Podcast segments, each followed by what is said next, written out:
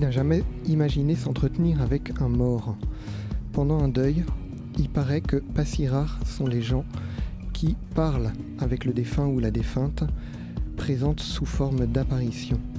Et qu'en sait-on? L'esprit de la personne est peut-être vraiment là. La littérature s'est emparée depuis longtemps de la thématique du dialogue avec les morts, avec les personnes chères disparues, comme dans Hamlet de Shakespeare en 1603. Bien plus récemment, le conte Les Trois Frères et la Mort, imaginé par J.K. Rowling dans le tome 7 de Harry Potter, raconte l'histoire de trois frères qui se font offrir des reliques magiques par la mort en personne. Le second demande une pierre qui ramène les morts. Il s'en sert pour rappeler le fantôme de sa défunte épouse. Mais la détresse succède à l'enthousiasme à mesure qu'il s'aperçoit qu'il ne s'agit que d'une pâle copie de celle qu'il aimait, et le frère finit par se suicider. Côté écran, un épisode de la série anglaise Black Mirror met en scène une jeune femme qui installe une application mobile capable de reproduire la conversation de son mari mort accidentellement. D'abord par échange de SMS, puis par échange vocal, puis par le truchement d'un robot. Là encore, la prise de conscience qu'il s'agit d'une imitation fait passer l'utilisatrice de l'excitation à la colère et l'incompréhension. Et si ces outils n'étaient pas que fiction? Et si l'intelligence artificielle était arrivée à un stade lui permettant de réaliser ses usages? Plusieurs entreprises privées se sont en effet lancées dans le développement de telles applications qui simulent la conversation de personnes décédées en se basant sur les traces numériques qu'elles ont laissées au cours de leur vie. C'est ce qu'on appelle des deadbots. Les voix du crépuscule, anthropologie et sciences sociales sur Radio Campus Paris. Et c'est d'abord sous l'angle du droit que nous allons aborder les deadbots. Euh, Aujourd'hui, avec Antoine Guiziou, quels enjeux juridiques autour de ces technologies. Et ensuite, nous aurons euh, Martin Juliet Coste au téléphone ou par Skype avec nous pour euh, aborder la question sous un angle un peu plus anthropologique. Tout de suite, je donne la parole à Carlos pour la présentation de nos invités. Merci Pascal. Euh, bonsoir chères auditrices, chers auditeurs. Nous sommes ici donc alors avec Antoine Guiziou. Euh, Antoine, Antoine Guiziou, vous êtes étudiant en recherche, titulaire d'un master en droit de la création et du numérique, auteur du mémoire Vaincre la mort grâce au Deadbot. Bonsoir. Bonsoir. Et Martin Juliet Coste, vous êtes chercheur associé au laboratoire Pacte de l'Université Grenoble-Alpes et vos thèmes de recherche portent sur la fin de la de vie, les rites funéraires et le deuil. Très bien. Donc, euh, en tout cas, pour la première question, euh, elle sera dirigée euh, à notre cher Antoine, qui est ici avec, avec nous en studio. Antoine Guiziou, vous avez intitulé votre master De Memento Mori a Memento Immortalitatis. En quelques mots, est-ce que vous pouvez nous dire ce que ça signifie? Oui, alors j'ai choisi ce titre un peu accrocheur pour euh, mon mémoire de, master euh, parce que en réalité, bah, l'expression memento mori, euh, je l'avais apprise il y a quelques années. Elle fait référence évidemment à, la, doctrine, enfin à la, à la pensée, à la théorie épicurienne de souviens-toi de ta propre mort. Et le memento immortalitatis, euh, en réalité, je l'ai inventé parce que j'ai juste, euh, je me suis dit bon, bah, on, passe d'un constat de, effectivement de, ce rapport à la mort, de cette constante euh, rémunération de, notre propre mort, à quelque chose, à une envie d'immortalité. Mais comme on le verra plus tard sûrement, une immortalité qui n'est que numérique. Super, nous continuerons du coup à parler de ces deadbots, donc euh, qui feront du coup ce pont avec l'immortalité peut-être. Pour introduire du coup plus spécifiquement, euh, les deadbots, on va écouter un extrait de la série euh, Black Mirror, épisode Be Right Back, où une jeune femme converse avec le deadbot de son défunt mari. Excuse-moi Qu'est-ce qui s'est passé Je t'ai fait tomber. Pardonne-moi. J'ai voulu. J'ai juste pardon. Hey, c'est pas grave. J'ai rien. Je suis pas dans l'appareil, tu sais. Je suis à distance, dans le cloud. Ne t'en fais pas, tu risques pas de me casser. Non, mais c'est vraiment idiot. J'étais tellement excitée par l'échographie. En tout cas, j'ai conservé le son. Tiens, écoute.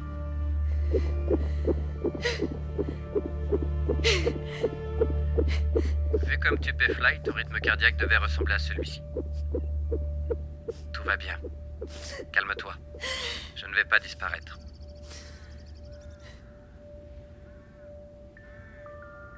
T'es d'une grande fragilité. J'allais t'en parler justement. M'en parler, c'est-à-dire? Il existe un autre niveau auquel accéder, si je puis dire. C'est encore un peu expérimental et autant te l'annoncer tout de suite, c'est pas donné. Il s'agit de quoi? Tu es bien assise? Tu risques d'être un peu déstabilisée. Euh, donc nous venons d'écouter un extrait d'un épisode de Black Mirror qui s'appelle Be Right Back, qui est sorti en 2013. Antoine Guizou, souhaitez-vous réagir à ce que vous- nous venons d'entendre? Parce qu'en plus, vous, vous citez ce, ce- ce- ce- cet épisode dans votre mémoire. Oui, oui, je le conseille à tous nos, toutes nos auditrices et nos auditeurs. C'est un épisode qui est très intéressant, euh, comme toute la série Black Mirror d'ailleurs.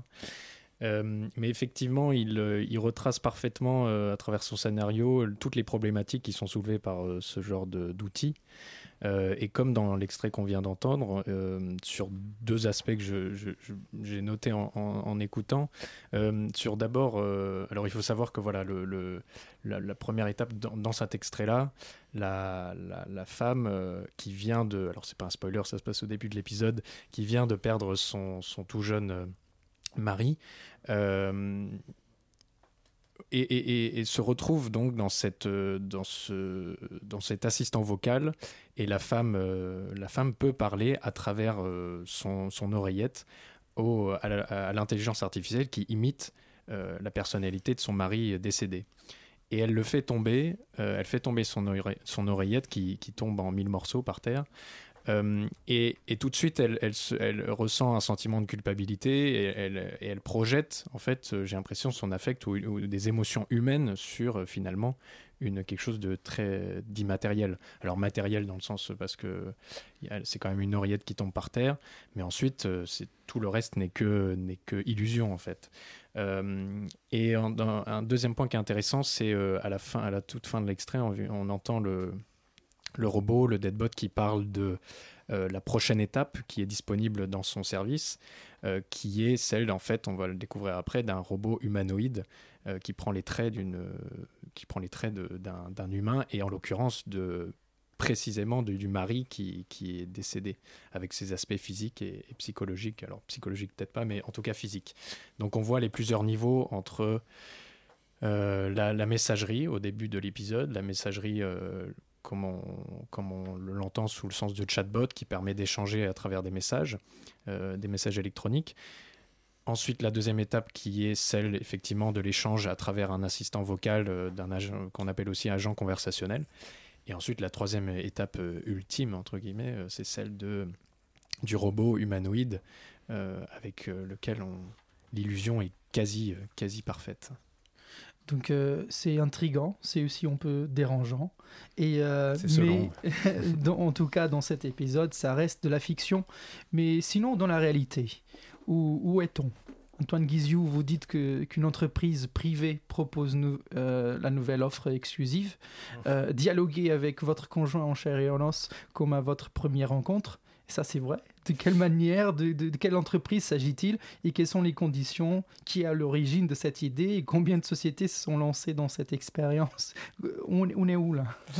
Euh, non, non, oui, cette petite phrase, euh, non, non, c'est une entreprise euh, que j'ai, que, enfin, c'est l'accroche d'une entreprise, le pitch d'une entreprise que j'ai créée moi-même. c'est pas, c'est pas quelque chose de réel qui existe, euh, mais qui pourrait exister et qui, et qui en réalité, euh, euh, alors. À, ma connaissance, il y a peut-être une dizaine d'entreprises que j'ai vues durant mes recherches pour le, pour le mémoire qui, qui sont déjà sur ce, sur ce terrain-là. Alors, je pense qu'il faut distinguer entre celles qui proposent de numériser les souvenirs euh, ou, de, ou de stocker et de, de, rendre, enfin de- d'uniformiser ou alors de, de mettre sur une même plateforme tous les souvenirs, euh, toutes les données laissées, euh, laissé par la personne de son vivant sur Internet, ce qui revient à une espèce de testament numérique. ça, il y a beaucoup d'entreprises qui le permettent déjà. et ensuite, il faut distinguer les autres entreprises qui, elles, proposent vraiment des technologies de, de deadbot, euh, on en parlera peut-être après, mais qui permettent vraiment une, intelligence artificielle qui permet vraiment la création d'un contenu inédit qui imite la personnalité euh, ou qui tend, qui ambitionne euh, d'imiter la, personnalité de la personne défunte. Très bien, mais allons jusqu'au bout. Du coup, concrètement, si je souhaite ressusciter quelqu'un par le moyen d'un deadbot, euh, qu'est-ce que je dois faire? Euh, Quelles sont les entreprises qui pourraient proposer ce service? Euh, Est-ce que vous avez des noms? Aurais-je un mannequin à taille humaine, comme dans la série? Ou une voix depuis un, appareil, comme un téléphone? Combien ça coûterait? Hmm. Pour être honnête, ces informations-là, je les, je les, ai, je les ai pas parce que je pense que c'est dans un futur assez plus ou moins proche, c'est-à-dire je, je, m'avance petit à peu en disant que ce sera dans les d'ici 20-30 ans, euh, surtout en ce qui concerne les robots, robots humanoïdes. Pardon. Mhm. En revanche, euh, par exemple, pour avoir un exemple précis, euh, l'entreprise Microsoft a déjà déposé un brevet en 2017 euh, que j'invite, euh, enfin j'invite euh, à nouveau nos, auditrices et nos auditeurs à, aller le, consulter. Il est disponible sur Internet, vous, pouvez le trouver. et ce brevet-là a été mis de côté par, l'entreprise en 2020-2021 quand dans les médias, les, journalistes, etc., ont commencé à en parler. Le directeur qui s'occupe de l'intelligence artificielle chez Microsoft a écrit un tweet en disant non non vous inquiétez pas le projet est gelé pour l'instant donc on c'est pas c'est pas un domaine de recherche alors évidemment en réalité euh, on n'en sait, on sait trop rien. D'après les ingénieurs quand même et certains certains experts les technologies pourraient pour une messagerie électronique pour un chatbot euh, seraient déjà euh, assez développées pour permettre ce genre d'outils. Ensuite la question de la marchandisation et, et, du développement de ces outils pour une pour une vente dans notre société actuelle ça c'est peut-être pas, pas pour tout de suite. Donc nous sommes encore à la à l'étape du brevet. Donc il y a une intention, il y a une, une volonté, ah mais euh, on n'a rien de concret pour le moment. On ne sait même pas au niveau euh, public euh, où est-ce qu'elles sont les recherches à ce niveau-là. Mais du coup, puisque ces deadbots n'existent encore pas, n'existe toujours pas, ou pas encore. Pourquoi est-ce que le droit devrait s'intéresser à ce sujet? Alors, n'existe pas encore, si je peux me permettre. Il y a ah. quand même. Euh, en fait, c'est souvent des, des, applications que certains euh, développeurs ont programmées. Comme euh, ça avait aussi, on en avait aussi un peu parlé dans la presse, ce, ce, journaliste qui a perdu, un peu comme dans l'épisode de, de, Black Mirror, sa femme, sa jeune femme, et qui a développé une intelligence artificielle qui permettait, qui lui permettait de continuer à dialoguer avec, avec elle. Euh, ou du moins avec euh, l'avatar numérique. Première, euh, on voit la première confusion hmm. de langage parce que évidemment tout ça. Et du coup, c'était la question du droit. Où est-ce que le droit trouve sa place? Quelle est la, la pertinence de l'intervention d'un raisonnement au niveau du droit? Bah, Évidemment, le, de manière générale, je pense que le droit est, là pour réglementer nos, nos rapports sociaux. Parce que justement, bah, l'idée c'est que s'il vient pour réglementer, on, dirait que par la simple existence de ces deadbots, c'est pas un acquis, ça peut euh, être déréglé. Donc euh, le droit il apparaît euh, avec une fonction de, de, sauvegarde, de, mmh. de préservation. Qu'est-ce quoi il apparaît? De protection, je dirais. surtout pour ces nouvelles technologies. Le droit a toujours un, temps de retard de manière générale, mais là pour les nouvelles technologies encore, plus, ce qui n'est pas forcément une mauvaise chose. Euh, enfin, ça dépend, des, outils, ça dépend des développements qui en sont faits, mais souvent en fait euh, la technologie elle-même montre ses limites et montre ses déviances, et ensuite le, droit euh, arrive avec son temps de retard et, installe et, protège les, les utilisateurs, les consommateurs, ou alors installe certaines limites propres à la, à la technologie, enfin pour la technologie. Et donc oui, je dirais que le droit, euh, pour, alors c'est mon avis, mais en l'occurrence devrait protéger euh, d'abord la personne concernée avant de, euh, avant de penser à la, la personne. Non, justement, la personne qui ensuite finira en, deadbot, si je peux me permettre cette expression, ou, du moins dont les, dont les données seront, seront utilisées pour, pour permettre un deadbot. Mmh. Et ensuite, la personne, euh, c'est ce que j'appelle dans mon mémoire la personne concernée, qui donne ou non son consentement, mais on en reparlera. Et ensuite, la personne utilisatrice, l'utilisateur. Alors évidemment, il faut aussi euh, que le droit protège sa, la santé mentale de, ou du moins le, cette utilisation-là euh, de la, du côté de l'utilisateur. Merci beaucoup Antoine euh, Guiziou pour cette euh, ouverture d'émission. Je passerai maintenant la parole à Pascal pour nous annoncer la suite. Euh, ben, tout de suite, euh, une pause musicale. Et après la deuxième partie où on va revenir sur ces questions de droit. Jadis les parents des morts vous mettaient dans le bain. De bonne grâce ils en faisaient profiter les copains. Y a un mort à la maison si le cœur vous en dit. Venez le pleurer avec nous sur le coup de midi. Mais les vivants aujourd'hui ne sont plus si généreux. Quand ils possèdent un mort, ils le gardent pour eux. C'est la raison pour laquelle depuis quelques années, des tas d'enterrements passent sous le nez. Des tas d'enterrements vous passent sous le nez. Mais où sont les funérailles d'antan? Les petits corbillards, corbillards, corbillards, corbillards de nos grands-pères qui suivaient la route en chaotant. Les petits macabées, macabées, macabées, macabérons et prospères quand les héritiers étaient contents. Aux fossoyeurs, aux croque-morts, aux curés, aux chevaux, même ils payaient un verre. Elles sont révolues, elles ont fait leur temps. Les belles pom-pom-pom, pom-pom-pom, funèbres, on ne les reverra plus. Et c'est bien attristant, les belles pompes funèbres de nos vingt ans. Maintenant les corbillards tombent au grand ouvert, emportent les trépassés jusqu'au diable Vauvert. Les malheureux n'ont même plus le plaisir enfantin de voir leurs héritiers marrons marcher dans le crottin. L'autre semaine, des salauds à 140 à l'heure vers un cimetière minable emportait un des leurs. Quand sur un arbre en bois dur ils se sont aplatis, on s'aperçut que le mort avait fait des petits. On s'aperçut que le mort avait fait des petits. Mais où sont les funérailles d'antan? Les petits corbillards, corbillards, corbillards, corbillards de nos grands-pères qui suivaient la route en chaotant. Les petits macabées, macabées, macabées, macabérons et prospères quand les héritiers étaient contents. Aux fossoyeurs, aux croque-morts, aux curés, aux chevaux, même ils payaient un verre. Elles sont révolues, elles ont fait leur temps. Les belles pom-pom-pom, funèbres, on ne les reverra plus. Et c'est bien attristant, les belles pompes funèbres de nos vingt ans.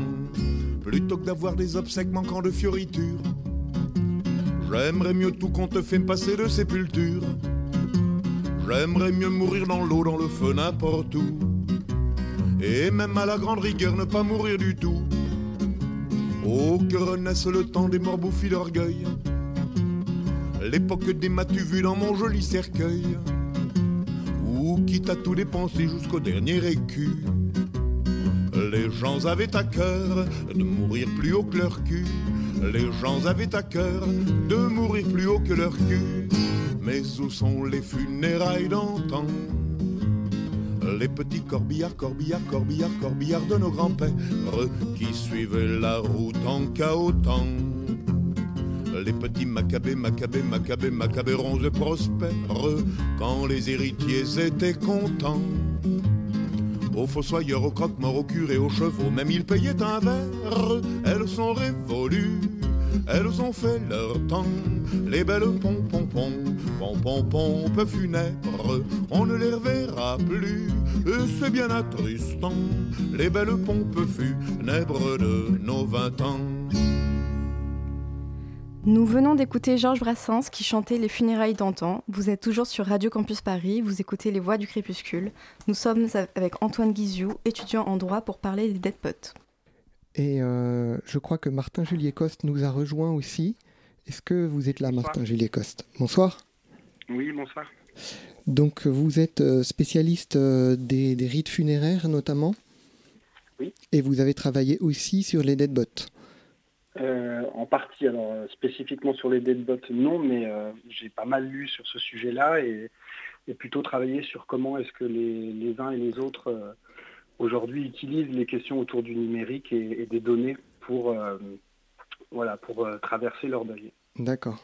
Alors là, dans cette deuxième partie, on va parler de questions assez spécifiques de droit, mais ce qui font intervenir bah, du, droit bien sûr, des technologies, de la politique et aussi euh, la question de la conception de la mort. Mhm. Alors Antoine Guizou, dans votre mémoire, je lisais que le droit euh, ne définit pas la mort, il la constate. C'est vrai. il l'encadre, il, euh, c'est-à-dire que par divers principes, dont notamment le, respect euh, dû au, corps des morts, le, respect dû à la mémoire des morts, mais il le constate et ensuite euh, encadre les conséquences, en tire les, conclusions, et notamment par le droit des successions.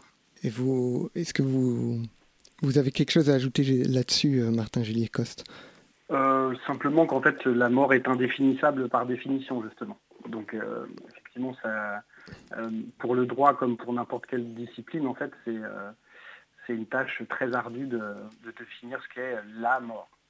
En, revanche, si je peux me permettre une précision, le, ce que, ce que enfin en droit, le décès d'une personne met quand même terme à, sa personnalité juridique. C'est-à-dire que la personne ne peut plus exercer ses, droits de, fait, puisqu'elle n'en est plus capable. Donc euh, de, ce point de vue-là, effectivement, euh, on reviendra peut-être sur les questions de, personnalité juridique attribuées aux, intelligences artificielles, mais ça permet de mettre un marqueur temporel qui permet effectivement la cessation de, la personnalité juridique et donc aussi de la responsabilité juridique. Et par contre, la dignité de la personne ne s'arrête pas avec la mort en droit. Euh, non, oui, sa, dignité est toujours. Il euh, faut toujours respecter sa dignité, notamment effectivement au travers du droit du, respect euh, des morts. on le retrouve dans plusieurs domaines du droit, notamment le droit d'auteur ou aussi le, droit de la presse, surtout, avec le respect de la vie privée, le droit à l'image. et le, droit de la presse est assez particulier parce que on voit bien que, par, exemple, si on porte atteinte à l'honneur ou à la dignité d'une personne décédée, il faut en même temps que, si c'est une diffamation ou une injure, par exemple, euh, elle porte atteinte aussi aux héritiers. Donc on voit bien que la, mémoire du mort euh, doit être euh, respectée, mais à travers elle aussi le, respect des, êtres vivants, des héritiers, notamment, voilà, surtout en droit de la presse. Bon, alors justement, question, question simple, est-ce qu'on a le droit d'imiter un mort avec une intelligence artificielle. Est-ce que euh, le droit actuel, alors en France ou dans l'Union européenne, euh, n'interdit pas ça en fait? Pour l'instant non, à ma connaissance, à nouveau, pour l'instant non peut permettre euh, d'imiter, alors on le voit avec les, deepfakes dans un autre contexte, on parle de personnes, alors pas toujours vivantes d'ailleurs, parce que parfois on, on, parle de photos qui existent déjà de personnes décédées pour les faire réanimer quelques secondes, mais effectivement, rien pour l'instant n'interdit d'imiter, euh, grâce à une, nouvelle technologie, grâce à l'intelligence artificielle, d'imiter une personne décédée. Et alors, à qui appartiennent euh, les données d'un défunt? Justement, tout ce que j'ai laissé sur Internet, si je meurs demain, euh, toutes les traces que j'ai laissées, à qui ça appartient? Alors, oui, cette question-là est assez intéressante parce que justement, c'est par ce biais-là, notamment des données, qui permettent à l'intelligence artificielle d'essayer d'imiter la, personne euh, décédée. Il y a une, une évolution en fait, c'est-à-dire par exemple le, RGPD qui est entré en application en 2018, le règlement sur la protection euh, des données, ne traite que des droits des personnes vivantes et le dit expressément dans un de ses considérants en disant le RGPD ne s'applique pas aux personnes décédées. En revanche, la France, euh, le système français a pris les, a pris les devants en 2018 par le biais de trois, trois articles qui définissent un peu plus euh, effectivement ce qu'une personne peut faire de ses données une fois qu'elle sera décédée. Et, notamment, elle le, elle le, dit, alors je ne sais pas si vous voulez qu'on rentre dans les, dans les détails, mais elle, elle, elle, l'imagine ou elle, suppose plusieurs hypothèses. Et une, des hypothèses, c'est effectivement que la personne décédée de son vivant peut émettre euh, ou émettre des, directives générales ou particulières en désignant, une personne précise qui sera chargée de leur euh, exécution, notamment sur est-ce que, est -ce que les données doivent être, doivent être effacées ou conservées. Et à défaut de cette désignation-là, de, qui ont qualité de, dit le texte, de, pour prendre connaissance des directives au décès de l'auteur et de demander, par exemple, euh, leur mise en œuvre aux responsables des traitements de, concernés. Et en l'absence de ces directives-là, les héritiers de la personne concernée, disent le texte, euh, je cite, peuvent exercer après son décès euh, les droits qui sont mentionnés au début de la, euh, du, code. Et donc notamment, le texte prévoit l'organisation ou, le règlement de la succession du défunt, ou alors aussi à nouveau euh, la prise en compte par les responsables de traitement du décès.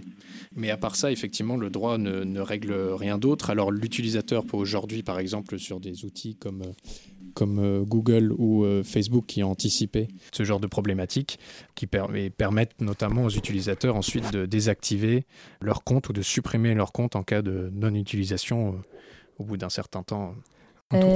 Antoine Guizou, du coup, vous avez parlé du règlement sur la protection des données personnelles.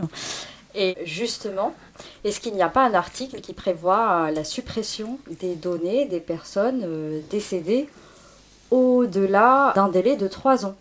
Alors j'en ai, j'en ai pas connaissance. Vous parlez de, de, la, de la loi française? Oui, tout à fait, de la loi française. Euh, au-delà de trois ans, je, j'en ai pas connaissance. Mais en tout cas, effectivement, la personne utilisatrice peut, peut donner des directives en disant à ma mort, les, les données seront, seront supprimées. Euh, mais ce délai de trois ans, je, je dois vous avouer, avouer que j'en ai pas, j'en ai pas connaissance. C'est le délai appliqué au système d'information. D'accord. Je ne sais pas. Ils s'appliquent aussi aux données alors. on a les données des systèmes d'information. D'accord. Alors peut-être qu'ils se diffèrent des données à caractère personnel. Je ne saurais pas vous dire, mais en tout cas, à ma connaissance, effectivement, le, euh, c'est la personne euh, concernée euh, qui doit, qui peut donner des directives, et si elle le fait pas, c'est aux héritiers de d'en convenir et de se manifester. Antoine Guizou, là, en, en trois minutes, ce qui va être très difficile. Il faut qu'on aborde un peu la question justement de la, euh, des, effets indésirables et de la responsabilité. Euh, de la responsabilité des robots parce que là on s'est placé euh, du côté donc de ce que vous appelez la personne concernée c'est-à-dire celle dont les données peuvent être utilisées enfin seront utilisées ou pas mais il y a aussi l'autre côté comment protéger les utilisateurs et, alors qu'est-ce qui se passe en cas d'effet indésirable Est-ce qu'un robot peut être tenu responsable? Euh, Pareil, dans l'état actuel euh, de notre euh, droit, non. Parce que le robot, l'intelligence artificielle n'a pas de personnalité juridique, n'est pas sujet de droit et donc n'a pas de responsabilité juridique. Et ensuite, pour protéger la personne utilisatrice, il y a d'autres mécanismes euh, même si je pense que ce n'est pas, ce n'est pas la, priorité de, de, les protéger, euh, elles. Parce que vous pensez qu'il faut d'abord protéger les personnes concernées, hein, c'est ce que vous disiez tout à l'heure. Euh, alors justement, cette question quand même de personnalité juridique des robots, vous parlez dans votre mémoire des possibilités de personnalité compassionnelle ou de personnalité résiduelle. je crois que le Parlement européen a pensé à un moment donné une personnalité juridique aux robots. Euh, est-ce que vous pouvez en toucher quelques mots ou est-ce que c'est trop technique? Non, effectivement. Alors ça a fait un grand débat. Il y avait une proposition de, euh, de texte effectivement en 2018 ou 2019, proposition de règlement pour responsabiliser pardon, les, intelligences artificielles, les robots. Euh, et effectivement, ça avait posé toutes ces questions-là de instituer un sujet de droit. Ça, demande d'abord à l'identifier. Euh, est-ce qu'on peut vraiment donner une euh, personnalité Est-ce qu'on peut vraiment attribuer la catégorie des personnes? Euh, Ou à l'inverse, est-ce qu'une intelligence artificielle peut rentrer dans la catégorie des personnes? Et ça pose notamment évidemment la question de, de, la, hiérarchie entre, entre sujet droit et objet de droit.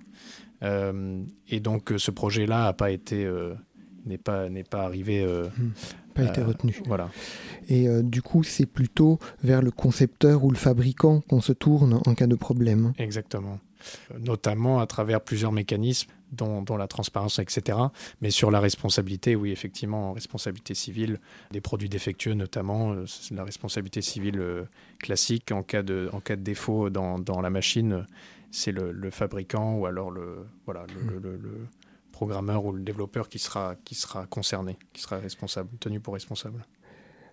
Alors, euh, je vais très rapidement aller un peu à la conclusion euh, parce qu'après on a une troisième partie avec pas mal de questions à poser, notamment à Martin Juliet Coste. Euh, vous arrivez à la fin de votre mémoire à la conclusion qu'il faudrait interdire les deadbots, mais qu'on ne va pas y arriver. Est-ce que, est que j'ai bien compris? Oui, Idéalement, oui. Euh, en théorie, oui. Enfin, c'est mon, mon humble avis, mais il faudrait interdire. Euh, la, Commission européenne parle, dans son projet politique, etc., quand elle parle d'intelligence artificielle, elle dit toujours l'intelligence artificielle en, elle, en soi n'est pas dangereuse, c'est euh, certains usages qui, qui, devraient, qui devraient être encadrés, voire, voire interdits.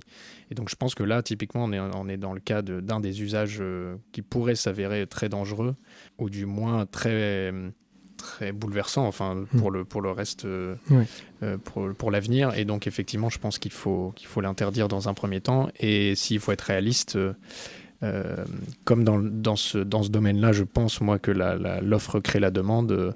on va arriver à, à, à, une démocratisation et à une banalisation de ce genre d'outils. Et donc, il faudra trouver d'autres mécanismes dans notre droit pour encadrer ce, ces deadbots à l'avenir. Très bien, merci Antoine Guiziou. On va écouter un peu de musique et on revient après.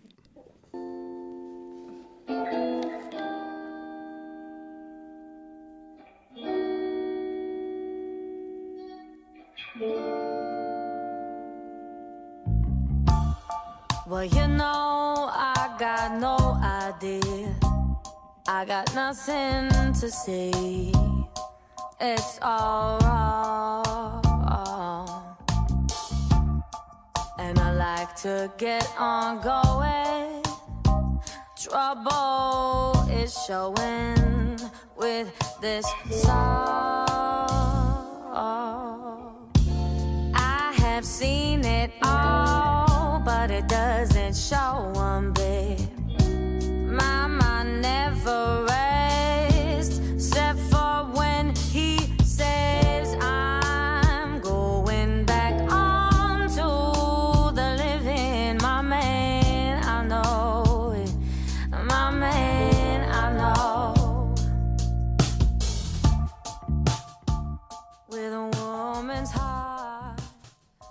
Alors, est-ce que vous savez ce que nous écoutons? Est-ce que quelqu'un connaît? Est-ce que quelqu'un a reconnu? À la voix, ah. peut-être. Euh, à la voix, je dirais peut-être Amy, Amy Winehouse, mais c'est, c'est peut-être pas ça. Vous, avez raison. Euh, ou pas, Antoine Guiziou, euh, il s'agit de ce que je qualifierais d'une certaine, certaine manière d'un deadbot musical, puisque c'est une chanson qui a été composée par une intelligence artificielle en ingurgitant justement tout le répertoire d'Amy Winehouse et en reproduisant une chanson telle qu'elle aurait pu l'écrire. Est-ce qu'on peut parler d'un deadbot musical euh, selon vous? Euh, Oui, oui, oui, c'est fort possible euh, vu qu'elle limite. alors là, en l'occurrence, la voix. Alors ce serait un deadbot juste musical, donc pour un, un, service très très réduit. Oui, on pourrait théoriquement parler de deadbot dans ce cas-là. Apparemment, c'est une association canadienne qui a euh, réalisé ce projet avec euh, qui ont pris plusieurs euh, musiciens décédés et ils ont fait des, des, morceaux comme ça. Une association de prévention contre le, les, risques de la santé mentale chez les musiciens. Alors j'avoue que j'ai du mal à voir le lien, mais mhm. bon, nous sommes toujours sur Radio Campus Paris, dans les voies du crépuscule, avec Antoine Guiziou et Martin Juliet Coste euh, pour parler des deadbots. Martin Juliet Coste, vous êtes là? Oui. Euh, bah, je pense que Iman euh, va avoir plusieurs questions pour vous. par contre, il y a un gros grésillement, je ne sais pas ce que c'est, qui arrive dans mon casque. On a un petit bruit aujourd'hui, les conditions de réalisation ne sont pas l'habituel, mais on va faire avec. Et bonjour Martin Juliet Coste. Rebonjour Antoine Guiziou. Rebonjour. Alors, ressusciter les morts est une vieille obsession de l'humanité et sans aller très loin, nous pouvons apparenter le recours aux deadbots aux séances de spiritisme et ces derniers, quoi de logique et de rationalité scientifique, leur usage n'est pas sans impact sur notre psychologie. Je m'adresse dans ma première question à Martin Juliet Coste. Et euh, aussi apaisant ces agents puissent-ils être, pourquoi est-ce troublant de simuler? Pourquoi ce simulacre est si troublant pour nous, pour l'homme, in fine? Vaste, vaste question. Après, pourquoi est-ce qu'il nous trouble? Alors, je pense parce qu'il nous rappelle à notre mortalité individuelle et, collective, en fait, et que, en fait, très clairement, voilà, ça vient nous dire que nous sommes mortels, que la personne est effectivement bien décédée, qu'elle qu'elle n'est plus présente parmi nous et que paradoxalement, elle est encore aussi très présente.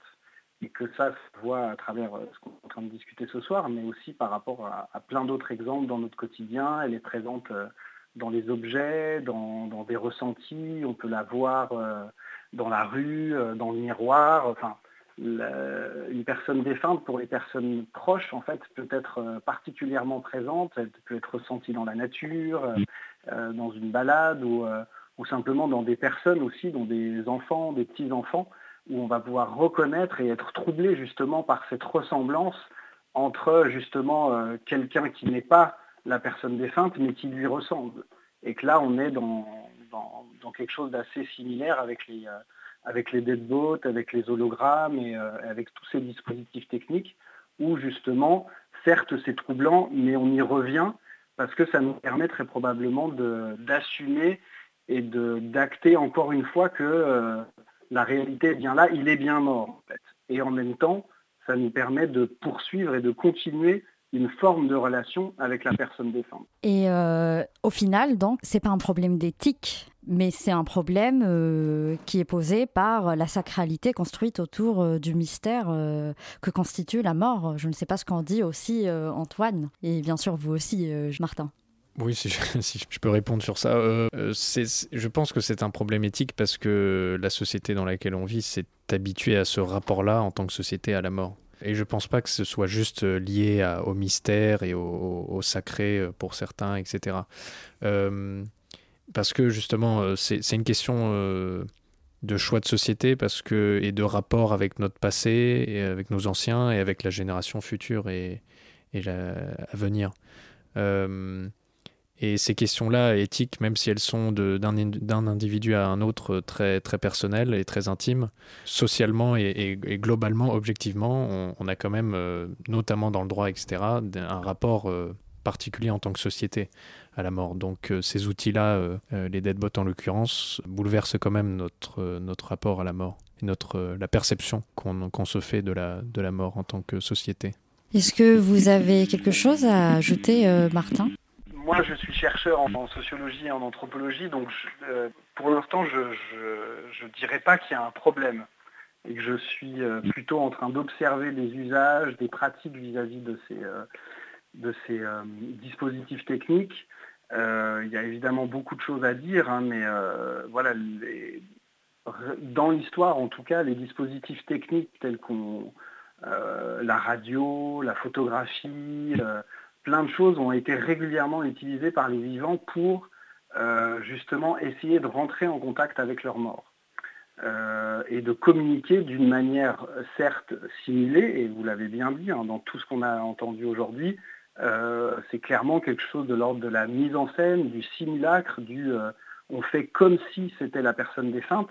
Et donc du coup, on est bien conscient que, ce, que cette personnalité-là, qui est créée par le, euh, par les données qu'on va aspirer sur Internet ne sont que finalement une mise en scène qui vont nous permettre de manière qu'on peut juger euh, tragique, qu'on peut juger euh, négativement, mais pour les personnes qui l'utilisent, en fait, c'est une manière de poursuivre une relation avec la personne défunte et de tenir face à quelque chose qui fondamentalement nous bouleverse tous, c'est-à-dire la perte d'une personne proche. Donc du coup, euh, avant de moi de, poser la question de savoir si c'est un problème ou pas, j'essaie déjà de comprendre comment est-ce que euh, vous et moi, aujourd'hui, utilisons des, techniques telles que, telles que celle-ci. Euh, je préciserai que dans notre imaginaire commun, voilà, pensez aux hologrammes de Star Wars, on voit des morts ou des gens communiquer avec des hologrammes. Euh, Tupac Amaru, qui est un, chanteur de rap, euh, un rappeur américain qui est décédé dans la, fin des années 90, début 2000, en fait, lui, il a déjà fait des concerts en tant qu'hologramme, et en fait, des vivants sont allés voir un concert d'un hologramme de Tupac Amaru, et ça n'a pas posé plus de questions que ça. ni trop de problèmes aux vivants d'aller voir un concert de Tupac. idem, Thierry Ardisson a créé une émission avec la technique des deepfakes et nous fait, nous propose un dialogue avec Dalida et son rapport aux hommes, son rapport à la salubrité, etc., etc. Et ça passe à une heure de grande écoute. Et ça ne dérange ou ne trouble pas l'ordre public ou quoi que ce soit. Donc c'est pour vous donner des exemples un petit peu de comment est-ce que finalement ces technologies-là, certes, peut-être qu'elles sont négatives, ça c'est pas à moi de le, juger, ou elles sont positives, mais c'est en tout cas ce que j'observe, c'est que pour l'instant, il n'y a rien de vraiment catastrophique et historiquement, les humains ont toujours utilisé des technologies pour essayer de rentrer en communication ou en lien et de signifier qu'ils sont en lien avec les morts. Effectivement, euh, ça dénote un peu avec euh, la façon dont euh, le monde de la justice s'est emparé du sujet et qui le traite plutôt comme un sujet alarmant. Et peut-être que Antoine veut dire quelque chose à ce propos. La, toute la question est là, c'est-à-dire de savoir si la personne qui utilise le deadbot est bien consciente tout au long de l'utilisation de son échange avec un avatar. Euh, sachant que le but de l'avatar est de d'imiter quasiment à la perfection la personnalité d'une personne réelle et donc c'est cette en réalité je pense cette fausse promesse euh, de, et cette illusion qui peut apporter des, des troubles à, à une échelle individuelle, des troubles identitaires, et euh, voire une, dépendance ensuite euh, en, de, des utilisateurs envers ces outils-là.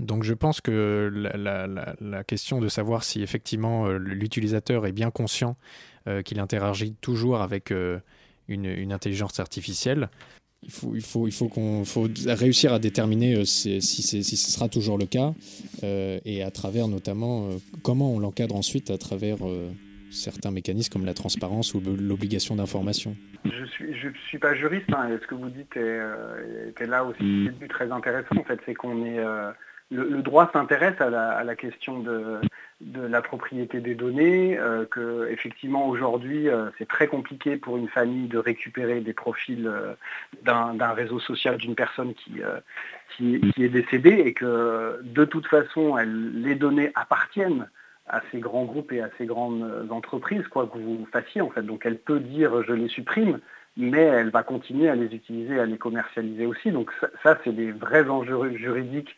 éthique aussi euh, au niveau de la Commission européenne, où en fait on est en train de réfléchir euh, au droit à l'oubli, euh, à, des, questions autour de ça. Il n'empêche que dans les pratiques pour l'instant, en fait, dans celles qui sont documentées sur notamment la création des, des deadbots, pour les personnes qui ont créé des algorithmes qui permettent d'aspirer les données sur Internet et de recréer un simulacre de, de conversation, dans l'histoire de ces personnalités-là qui ont créé ces algorithmes-là, pour l'instant, elles sont justement très conscientes de ce qu'elles sont en train de faire. Et je ne sais pas si la question du droit, mais là j'arrive en terrain complètement inconnu, est de se préoccuper si les gens sont conscients de ça ou pas. Euh, en fait, moi, ce que je connais en anthropologie, en sociologie, en histoire et en psychologie aussi sur ces questions-là, c'est que, en fait, on fait toujours comme si et qu'il y a une multiplicité de, pratiques déjà actuelles, sans parler des, des technologies, hein, qui font que nous faisons comme si la personne était encore présente, en fait. Les personnes qui parlent à un mort dans leur tête ou qui vont voir des médiums quotidiennement, euh, elles font et elles croient qu'elles sont en communication avec des morts. Et vous n'avez pas besoin d'un dispositif technique pour ça. Et c'est déjà existant, en fait. Donc, du coup, et là, pour moi, le débat est intéressant. Hein, je, je, n'acte pas et je ne dis pas qu'il est terminé, mais euh, l'anticipation tout de suite de penser que les personnes déjà euh, ne sont pas conscientes du simulacre, ça c'est pour moi problématique en termes de postulat euh, vis-à-vis de comment est-ce qu'on considère les êtres humains.